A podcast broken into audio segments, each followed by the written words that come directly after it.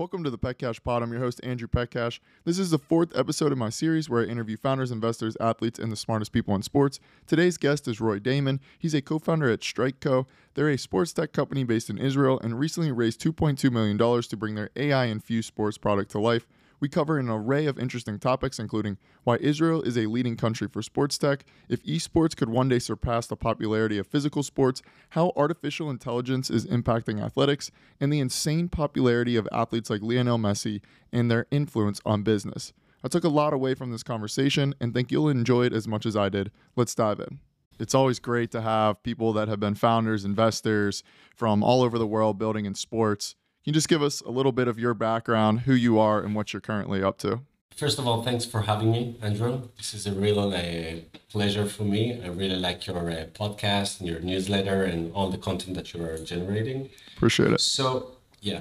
So, uh, I come from a kind of diverse background. Uh, I started in finance, um, where I was for many years, for 10 years, I was in the leading investment company in Israel, institutional investment. and being there really got me, you know, I honed my skills in management and business development. But my real passion was always uh, technology. And three and a half years ago, I uh, jumped on the opportunity and I opened up my own uh, boutique investment banking firm. Um, and it was an amazing ride through the COVID 19 and everything. It was really interesting. And to, to make it the, the, the dream even better, uh, I had the opportunity to join as a co founder uh, to StrikeCo, uh, where I am leading the business development. You being in Israel, a hotbed for sports technology, what have you seen in that space? And why is Israel such a hot place for some of the, the biggest and just top sports technology companies in the world? Very good question. So, there are two very, I would say, massive reasons in Israel that are like being so strong in tech in general and sports tech in, in um, specific. So um, the first one is the military. Like once, you know, we are we, we are not Switzerland, so we need a, a very good army and a very good, I would say, uh, skill sets and technology to defend ourselves. Um, and the military here is compulsory. So every 18 year old guy goes to the army for three years, and every girl goes to the army for like two years. And a lot of them are combat. Me and my entire team of co founders were all like combat uh, soldiers. So um, you have those special units in the army that really nurtures the, the entire um, community of young people and with a real real like uh, focus on computer vision.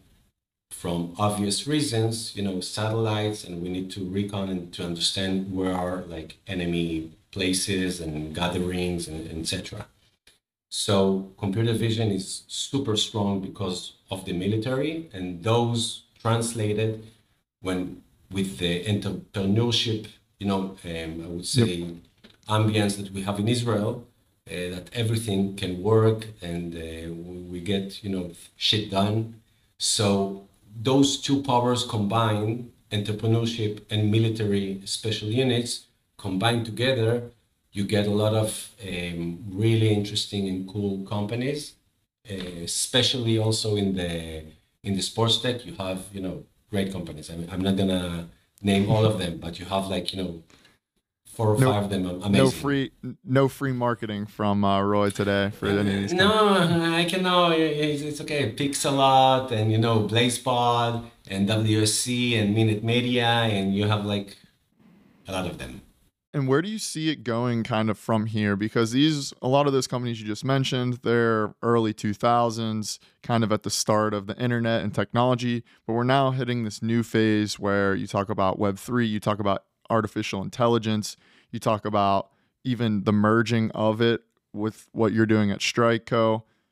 Where do you see Israel and just sports tech in general going over the next five to 10 years? So I think it will be in the AI influence on sports, especially the whole performance analysis and the personalized training. I think those two with injury prevention, I think those like two and the injury prevention one will be like the hotspot for Israeli startups. Yeah, and artificial intelligence, I don't know how much you want to go into what you're building at StrikeCo, but it's a huge piece of it. And you did raise, correct me if I'm wrong, you raised a $2.5 million pre seed seed round earlier in the year. So while you are in stealth, you have, you know, you're kind of public as well. So I just, if you are able to, I'd love just to hear a little bit more about how you're infusing artificial intelligence into what you're building. So, uh, yeah, we raised a $2.2 million pre seed, all from private angels. Um, and we are focusing on the, I think, the, the two first thing that we, I said earlier, the performance analysis and the personalized, personalized training. And we do it in a very, I would say, innovative technique. And as you said, I, I can't really go really into like details and stuff like that, but uh, I think that it, it's going to be a revolution in how people engage, practice the sports. We're seeing a lot of, especially on the software side, a lot of technology in the I call it the coaching sphere. So whether it's software and it's like, hey, it's using AI here, here's how to do this. It's it's almost virtual coaching. Where do you see that space going and why has it evolved so much as of late? I have an analogy I have like in mind. I think it's the best one. You know, when you practice on dancing, you practice in front of the mirror um, to get the best uh, results. And it's all about, you know, skills and muscle memory training and, and those kind of fields. And when you play sports, you don't see yourself. Like the best the best solution today is really to like you know put the camera like the iphone or android on the side film yourself play and you won't like play you know each each uh, strike and then go and like look at yourself. You play and then you go to to check it out. It's not it, it's called real time but it's not really real time. The recording is real time but you can see yourself. You can't see yourself in real time. You need to go to the sides, etc. So my feelings and our team here, we believe that as dancing in front of a mirror to get better, faster, and the whole like repetition is much more efficient, there is a much better, faster, quicker, cost-effective way to train in sports and really, you know, unlock the athlete in you because a lot of people they churn in the process because it's too expensive to learn a new sport a new sports. It's expensive to train uh, professionally it's expensive uh, as i said. It's time consuming. You need partners. You need a, the weather needs to be right. Like here in israel it's like nine months of a year. It's, it's sunny. But I'm guessing in the US, I'm not guessing, I know that in the US, you have places like seven months you can play outside. So there's a lot of barriers to enter the sport and play sport and you know keep in good health with sports. And so i'm think we, we believe this is going to be the future. I want to ask you kind of a I guess outlandish a little bit, but futuristic type question because we see, like you're mentioning, sports and it's going way more digital where you know you're playing even e we see esports the rise of esports. Do you think there could be a day in the future and i don't know i'm not going to put a time frame on it where sports are honestly just played like on a vr or an ar set and sports are no longer even in person they're just purely digital because we're building all these things to help assist that right now, eventually everyone's like, why are we risking injury or anything? Let's just play it. It gets so good. Could you ever see a point in the future where that happens? I love that question because I, I think about it a lot myself. Um, in my perspective, it won't be either like virtual, digital, or like physical in real world. I think it will be the mix of it, like a hybrid thing. This is exactly what we are aiming and developing here at Strikeco, but it, it's going to be like a, a, motivation for people to go outside and play sports. And we're not thinking that technology needs to replace going outside and play. The social, um, positive, um, I don't know how to say it, but the positive, you know, the things that sports um, um gives us in life are amazing and it, you can't really just pick you know the, the physical one and um, leave the others the social thing or the social um, i would say energy i don't know how to say it but the, the social aspect of it is so uh, critical and part of the social impact of it is that you want to win the game it's not just you know social like let's hang out with friends. You come with an aim to win. And to win, you need to play better and to train harder. And by training traditionally in sports, you can't get like, you can't take shortcuts. You need to walk the walk.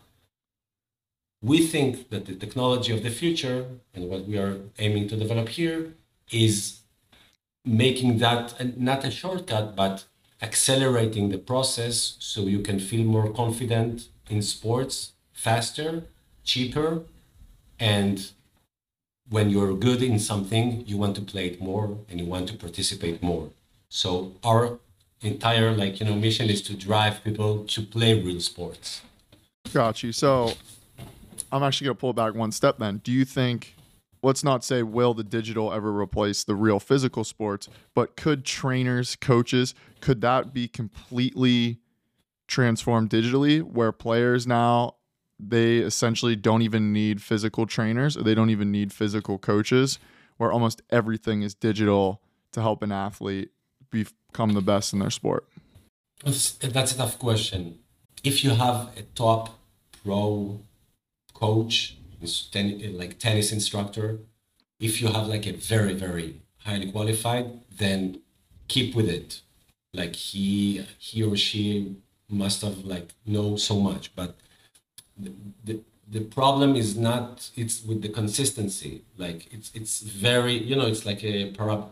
I don't know how to say it. Parabola, but, yeah. Yeah, like you have those top like you know ten percent and the other ninety percent. So if you are trying and if you convince yourself to start playing sports or get better at a sport that you participate and you are willing to invest the money the time weather kids everything like needs to be like like an alignment alignment of like stars so for you to go to play for an hour or two hours outside.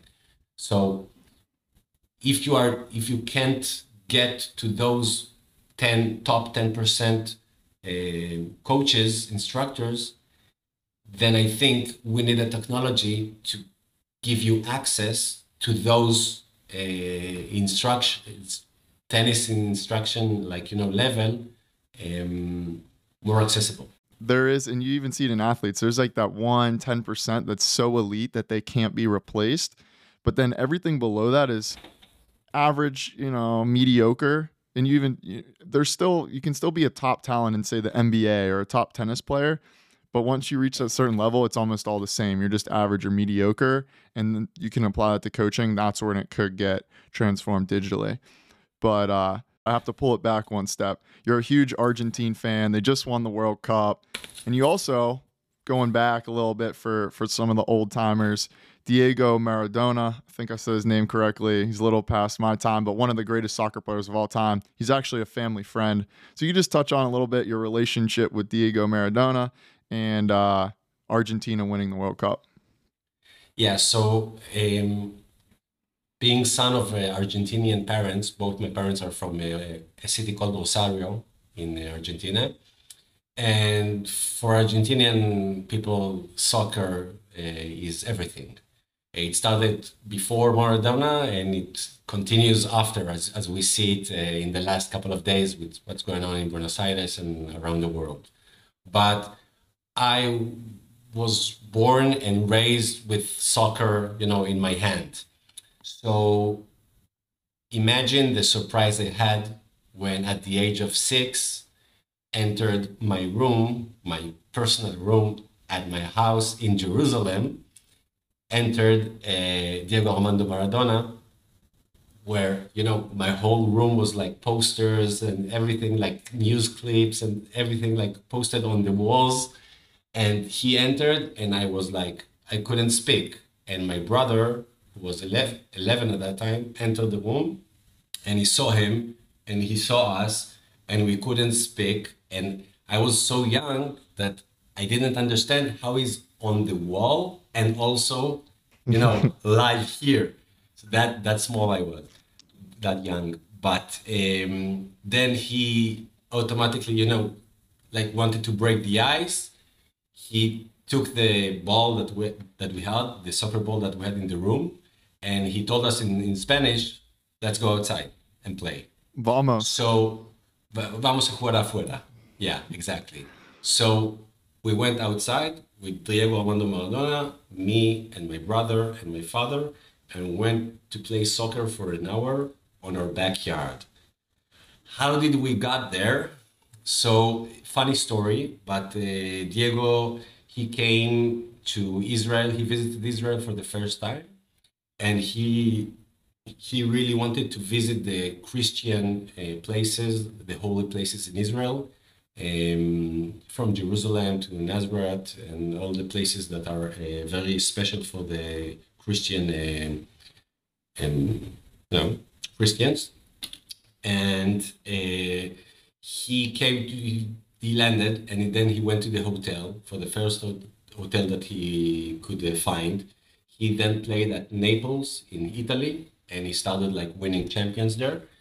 And he got to the hotel with the you know baseball like a hat. Nobody recognized him because you know prior to instagram and facebook mm-hmm. and internet and everything no one knew he was here. And he asked the guy in the reception uh, that he wants a room. And the guy in the reception didn't speak Spanish because Diego only spoke Spanish and Italian. So uh, he said, I think there is someone here from accounting that knows Spanish. So he called my dad, and my dad got out to the lobby, to the reception. And my dad, being a huge Argentinian soccer fan, he, he went like completely white and he was like shocked because nobody understood this is Diego Armando Maradona in the lobby in Jerusalem, only him. So they went to his like battered car, my dad's battered car, like smashed car, and went to Jerusalem for to the old city. And from that moment, they became friends, and we were. Then he took him to our place. We went. We, we saw uh, television together. We saw games together we did an asado, which is like the traditional barbecue from Argentina. So amazing day and evening. And then he went back to Naples, went back to Israel with the team, with the Argentinian team, before the 1986 World Cup in Mexico. So he came here just to, you know, visit again. And eventually they won the World Cup. So Diego, who is like very yeah. uh, prestigious. I, I, don't know how to say it, but prestigious. He, yeah. So uh, he figured out that he might come back again in the next World Cup and win again the World Cup. So he brought the entire team, the entire Argentinian team, before the 1990 World Cup in Italy.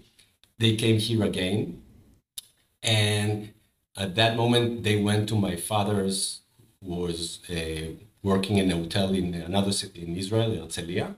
And he came with his daughters, uh, Dalma and Giannina. And I had the like the fun experience of babysitting them for a couple of days, like almost a week, and being with the entire team uh, of Argentina. Um, then again in 1994, they came again. They reached the finals in the 1990 World Cup. And they lost against Germany in the finals. So he said it, it was such like in 1986 we won the World Cup. 1990 we came again and we got to the finals. We will come again in 1994, and they come with everyone. And he he wrote to my dad, so we came to the hotel, and I was sitting in di- at dinner, me and my brother, with Diego Armando Maradona, Gabriel Batistuta, Caniggia, Goicoechea, the entire like famous, everybody like, you know, eating together. And yeah, it was a- an amazing experience. I have the photos. I don't know if I showed you the photos. Yeah, Yeah, you did. They're uh, they're they're incredible. Um, it's cool to look Yeah. back. And uh, as we speak of of the growth of this, someone like Diego today, he'd be a huge investor, and like you said, he'd be huge on social media, just like Lionel Messi is. What Yeah. kind of what are you seeing in that space, and how, I guess, popular is someone like a Messi in Argentina, and that they can use their platform to to help grow their own portfolio companies or can help endorse and grow companies through that? So that's a great question, and I think it it's a very good question. So um, in Argentina, especially, soccer is like the number one topic, the number one passion. Like it's it's it really crosses, you know, politics and and demographics and socioeconomics and everything. So when you have something that important to the people in Argentina, and you had the best player in the world, which is Diego Armando Maradona, and he was like equivalent to a god uh, back then. Yeah. And he really got millions of Argentinians, and I'm guessing tens of millions of Argent- of you know players around the world to start playing the sport. And coming from a very very underprivileged minority in Argentina, like from the think of like the worst like poverty poverty slums in in Buenos Aires. He came from there playing with like a rugged uh, you know ball, like a very um, that was like wasn't professional. So he came from that and became like the best player in the world. I think that was an amazing journey he had, but it was too, I would say, too um, um, was too much of an impact on Maradona. There wasn't, you know, Google. There wasn't like social network. There wasn't anything, and he couldn't handle for a long time the, the, the huge like popularity. Lionel Messi, you know, he, he, at the age of 13, he moved to, to Spain and he also, he came from like, you know, not a very, not a very rich uh, um, place in Argentina, in Rosario. And he was very, very little. They needed to inject him like hormones of growth so he will become bigger. So both cases are like, you know, the, the underdog that came from anywhere, um, from nowhere, and rise to the top. And Messi, with social media and the globalization, he's impacting like a hundred times more than Maradona. And I think this week he really got to, to, to the same level. When I talk to my family and friends in Argentina for the last couple of days, if a week ago or a month ago before the World Cup, people would say Messi is not Maradona, he's like the son of God, he's not God, then now he's in the same level. That's incredible and and it's it's awesome to go into these things and it's fascinating as we kind of reach up into the 25 30 minute mark. I always love to end the podcast on this question and you can go as deep into it as you want, but based on your expertise and, and what you're building, where do you see the sports market going in the next 12 months and why? So, I think the biggest, I would say, um, boom, booming market in technology in the past year, I think, like the biggest, like um, new player is sports. Uh, we saw that like in fitness a couple of years ago, and we now see it in, in sports. Fitness is like ahead a couple of years in sports, and I honestly I learn a lot of like what's going on, what's going to happen in sports next year from you. So I, yeah, so I, I, don't know I if I if, I didn't pay you to say that either, too. We just want to make that. No, no, no, no. So, so I, I don't really know the, the, the answer. I do know from my like personal experience, what brought me to Strikeco from the beginning was me that I wanted to start a new, like learn a new sports in tennis, and my kid that wanted to start tennis. And it wasn't easy to start and I witnessed it like firsthand, like the, the learning curve, the time consuming, the money, uh, you know, um, expenses and everything. And I just want to, to, you know, to, to play sports. And me and my kid, he's nine, we have like different, uh, I would say, um, things going on in life, but we have like similar barriers to, to start playing uh, sports. And I think to answer your question, it will be all about bringing more people to play the sport and um, expanding the participation, you know, rates, base of people playing sports. That this is how I see it. Heck of an analogy there from and I haven't heard that one, but it, it's so true. From this sports is where fitness was a few years ago, when you see all, saw all the whoops and the yeah, the Peloton and all that, and Zwift. now yeah, yeah, now it's to sports. And funny enough, sports is like a sub segment, or I would say fitness is a sub segment of sports. So it's funny to see that they actually happened in reverse order than from what you would think. But uh, Roy, it's it was great having this conversation with you. It's uh, Israel, fascinating spot in sports tech, and then uh, just the equipment in AI space. But but appreciate it, brother. Thank you very much.